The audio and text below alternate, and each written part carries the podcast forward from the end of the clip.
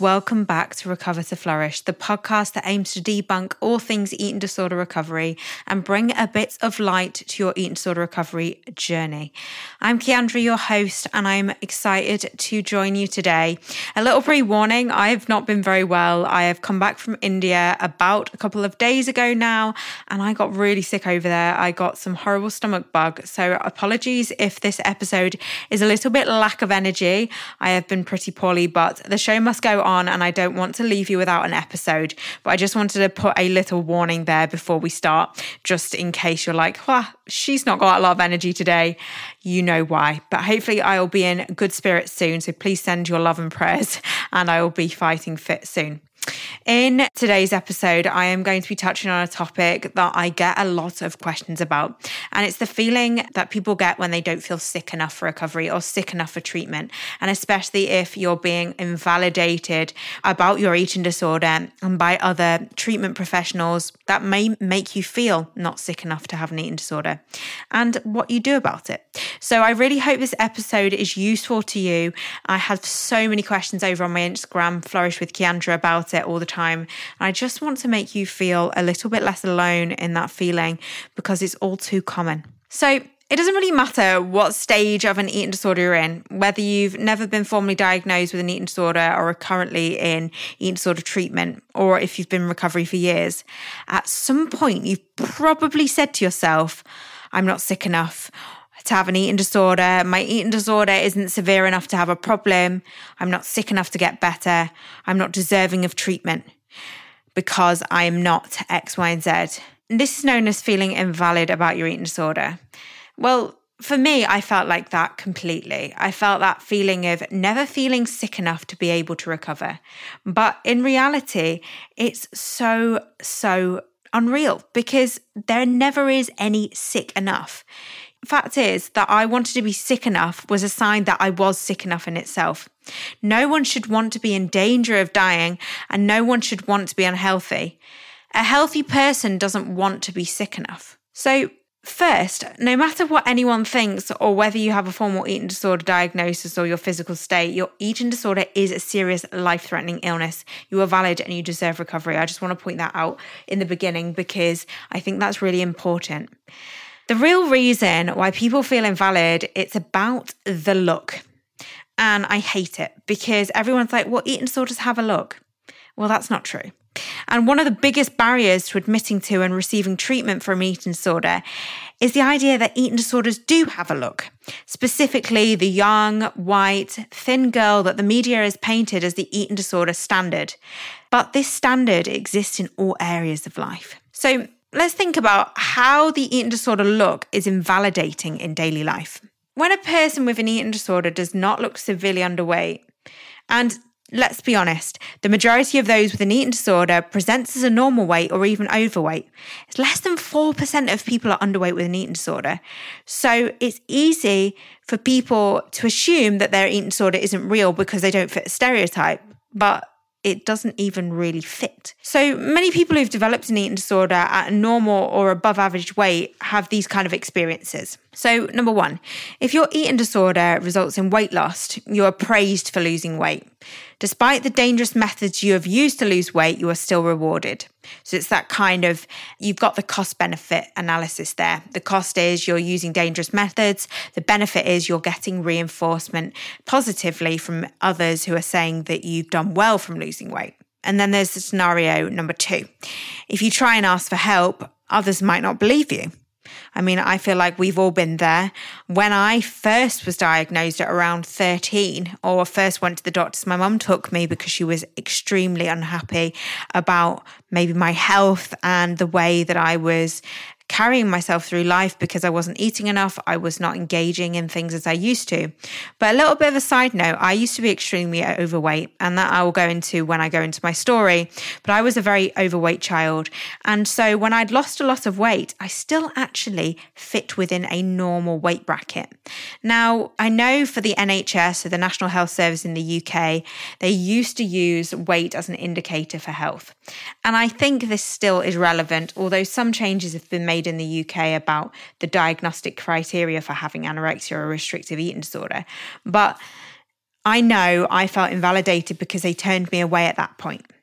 And when they turned me away, that was a big signal that I wasn't sick enough, when in reality, I'd already lost a significant amount of weight and I was experiencing the effects of a really life threatening eating disorder. So they left me another month or two and I'd got to a significantly low weight.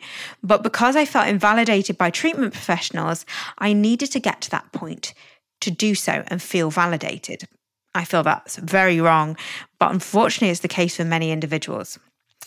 And scenario three if you speak about your disordered behaviors and there's fat phobia involved, you might be praised for using dangerous methods to use weight, even if it's a known fact that you're showing signs of a serious mental illness, like an eating disorder is. If others don't recognize that you have a problem, it's really hard to believe you actually have one.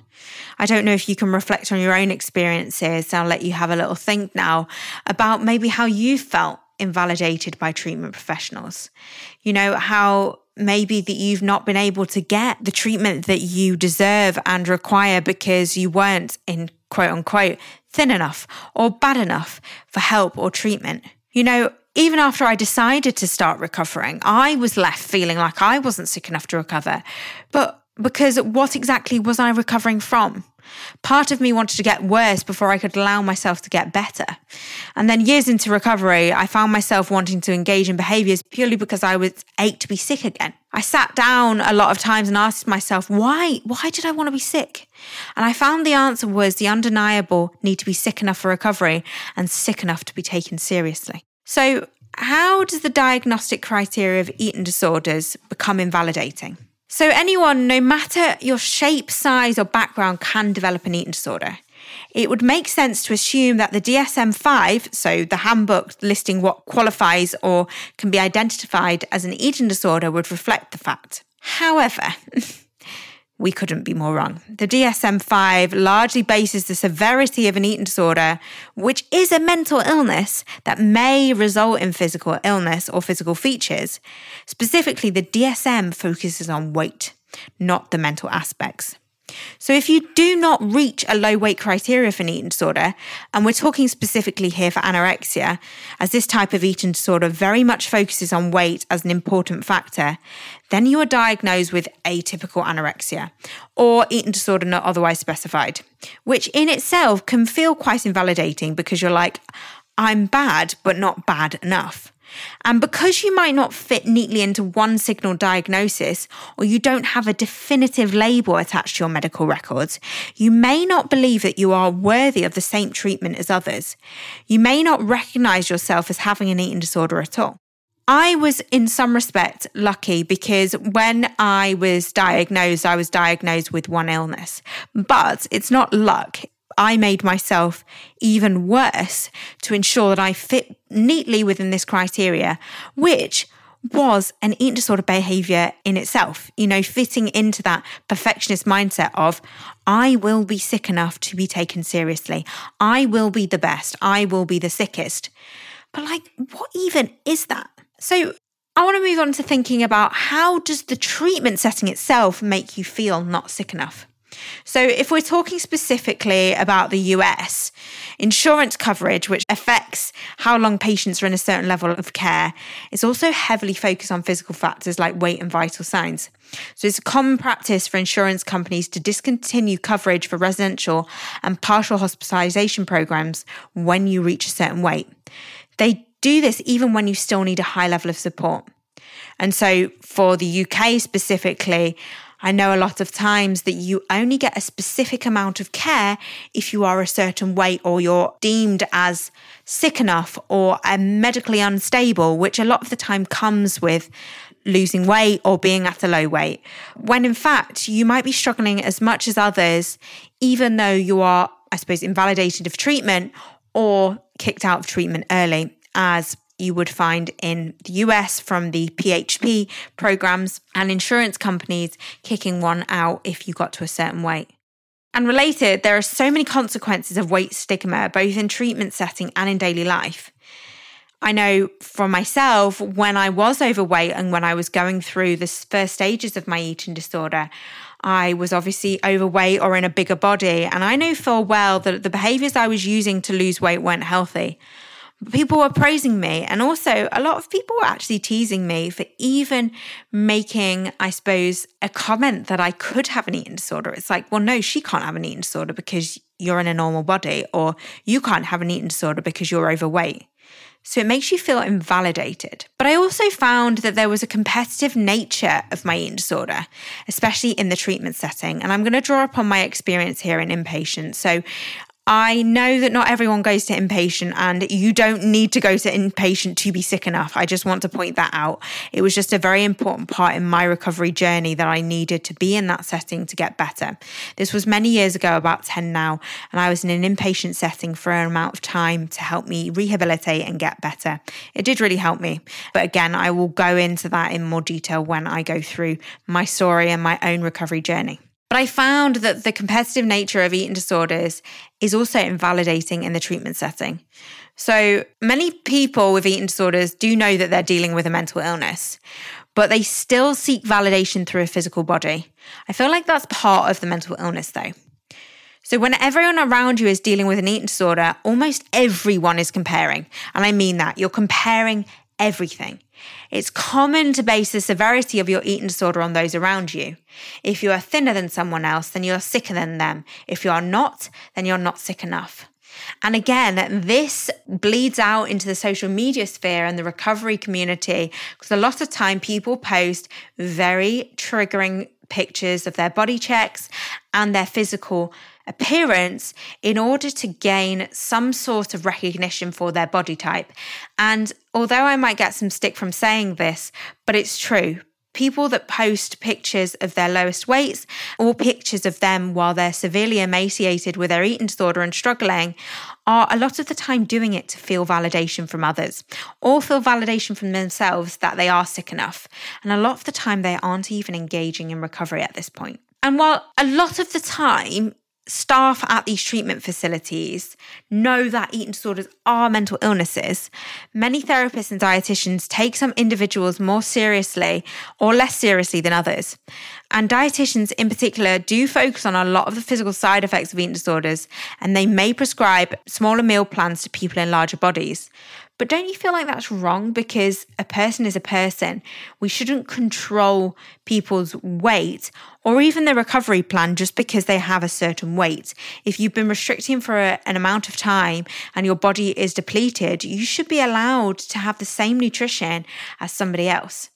And I don't know if I'm, you know, unique in my opinion on, of that, but I feel like everyone should be taken at face value. It doesn't matter about their weight. Um, it matters about their ma- mindset towards their recovery and their mindset towards their eating disorder. So, a lot of the times in these situations, even if you've gone to extreme lengths to reach your current weight, you are not given a weight restoration plan. You're not seen as somebody sick enough to need to gain weight if you're in a bigger body, which is wrong.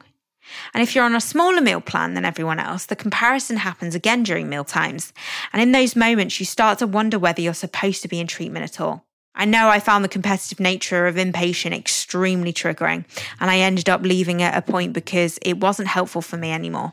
And that's not necessarily because I felt like I was sick enough. I always knew that I was sick enough for treatment, and that's why I, needed to go to inpatient at some point because I was like, I need somebody to help. I know I'm ready to recover, but I don't know how. But I did find at some point that the comparative nature of treatment was the one thing that was keeping my eating disorder going, and that vicious cycle was only going to get greater and worse if I stayed. So, what are a few possible explanations that we can talk about that may increase your feelings of feeling not sick enough? So, I'm going to go through a final three and then what can you do about it? So, firstly, like I said, eating disorders are often glamorized or trivialized in the media. So, you know, that white woman stereotype, leading individuals to believe that their symptoms are not severe enough to warrant treatment. There's a lot of documentaries out there and films that glorify eating disorders or even put them on a pedestal for being a specific stereotype. But it's really important to remember that eating disorders come in all shapes and sizes. And even if you don't meet all the diagnostic criteria, you're definitely going to benefit from treatment and support. Secondly, It's common for individuals with eating disorders to have a distorted sense of their own bodies and behaviors. You'll know full well when you look in a mirror, a lot of the time you'll have a distorted reflection come back compared to somebody else's opinion of you. So, this is the same to assessing your severity of an eating disorder. So, it can make it incredibly difficult to accurately assess your own symptoms and can contribute to the feelings of not being sick enough because you're only comparing yourself with yourself. Sick enough for what? And that is where it comes into thinking about thoughts and facts. And that's what one of the tips that I'll give you about feeling invalidated or not sick enough is actually trying to draw upon what are the facts and what are the thoughts and trying to distinguish between the two. And finally, one of the last reasons why you might feel invalidated is the feelings of shame or stigma around having an eating disorder. And it can make it really hard to seek help or support. As much as mental illness is something that's being talked about a lot more in society, it's something that still is a little bit taboo. People can say things that are really unhelpful. You know, that, oh, well, you don't look like you have an eating disorder. Or, oh, you're eating. I didn't think those with eating disorders did eat. And it's like, well, yeah, people with eating disorders do still eat. But because of the shame and stigma and the fear of other people's judgment, it can make it hard to seek help or support. And in that fact, it's hard to feel sick enough because of the judgment and the shame from others. And it's just really important to remember that your eating disorder is not a choice or a moral failing, and that seeking help is brave and a necessary step to recovery. Don't waste your time becoming sick enough to get treatment because there will never be sick enough. So, going on from that point, what are the consequences of feeling invalidated about your eating disorder? So, when you don't see your eating disorder as a valid problem or think you're not sick enough to need help, you may not ever ask for it, as mentioned. So, this is a very common thing to happen to a lot of people. I know a lot of clients have waited a long time before reaching out for support. So, please know that you're not alone if you don't immediately seek help for your eating disorder. But waiting to fit the look of an eating disorder has dangerous consequences. You continue to engage in behaviors to achieve the look of an eating disorder. And in many cases, people do this just to be seen as somebody with problems surrounding food. Secondly, eating disorders of all kinds adversely affect your body and it becomes more damaged the longer you engage in eating disorder behaviors. Number three, the longer you engage in behaviors, the harder it will be to stop. We know that habits are hard to break, and this is what you do when you're recovering from an eating disorder. You're rewiring your brain, you're rewiring the part of you that is doing all these disordered behaviors and replace them with healthier behaviors. But the longer you engage in unhealthy behaviors, we know the harder it will be to stop. So the quicker you stop it, the easier it will be to recover. Next, as your eating disorder takes over, there's no space in it for other things. And many people eventually need to leave work, school, special events like holidays to seek a high level of care and end up in a high level of care for a longer period of time. You're missing out on vital time. Life is a journey and life has many years in it, but you don't want to waste them being sick. You want to fill them with memories and amazing food and doing things that you love in the world. And lastly, the eating disorder voice over time will take over and your own voice will grow smaller. And please don't allow that to happen because your voice is beautiful and your voice deserves to be heard. The eating disorder voice is ugly. It rears its head to make you feel bad about yourself, but you don't deserve to feel bad about yourself. So, I want to finish on what can you do when you feel like you're not sick enough and feel invalidated. I'm going to say these things and I want you to even if you want to put this on repeat or say them to yourself again and again, they can really help when you feel invalidated. So I'm going to go through them now. So, number one, eating disorders are a mental illness, not a physical one. How I look does not reflect my mental state. Number two, no matter my formal diagnosis, any eating disorder is severe, dangerous, and life threatening. Number three, I don't need a formal diagnosis to have an eating disorder. In fact, many people with eating disorders don't have a formal diagnosis go through treatment, or have a dramatic eating disorder story. So I don't need one either. And lastly, I deserve recovery as much as anyone else, and I won't let my eating disorder take over and make me feel otherwise. So, those four statements can really help when you feel invalidated and put them on repeat or say them to yourself, and it can help concrete the fact that you are sick enough. And then, what actions can you do when you don't feel sick enough? Firstly, you can find somebody who believes in you when you tell them about your eating disorder and just lean on them when you need to. So, it's like having a mentor, a close friend, a family member. Talk to them, talk to them about how you feel gain some positive reinforcement about your behaviors, about your feelings, and it will make you feel better. It's okay to speak up and seek help and ask others for help when you need it. It doesn't mean you're weak. Next, speak to your treatment team, only if you have one. Obviously, like we mentioned, it doesn't matter if you don't have a treatment team. Obviously, it's beneficial to have one when you're going through an eating disorder, especially when you're recovery. But if you have one, do talk to them. Talk to them about your feelings, share your worries, and express things, and they might be able to help. Next, if you don't have an established treatment team, which is okay, it doesn't matter. You can seek help from a therapist or a coach like me. As mentioned over, I have an eating disorder recovery Instagram, Flourish with Ciandra.